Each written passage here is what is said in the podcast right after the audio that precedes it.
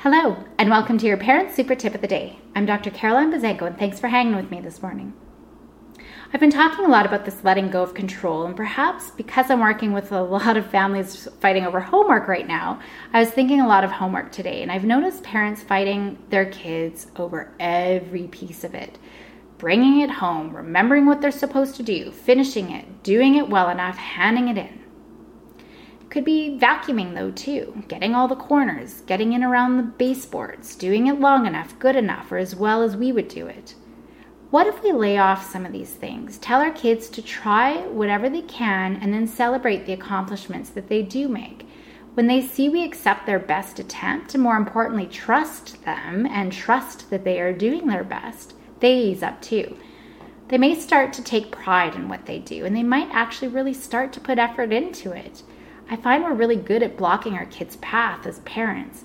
As the wise adults, we seem to believe that if we push our kids or nag our kids or lecture our kids enough, we'll help them change. But all this does is actually diminish their capacity and cause a rift in our relationship.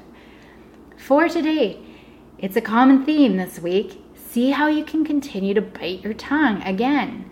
Let them do what they need to do, what they think they can do, even if it doesn't get done to our standards and acknowledge the effort that they did do, even if you know they could put a little more effort into it. Keep that to yourself for now. Acknowledge what they did do and see what happens. Hopefully, things will start to change. Have an awesome day and go make ha- happy happen.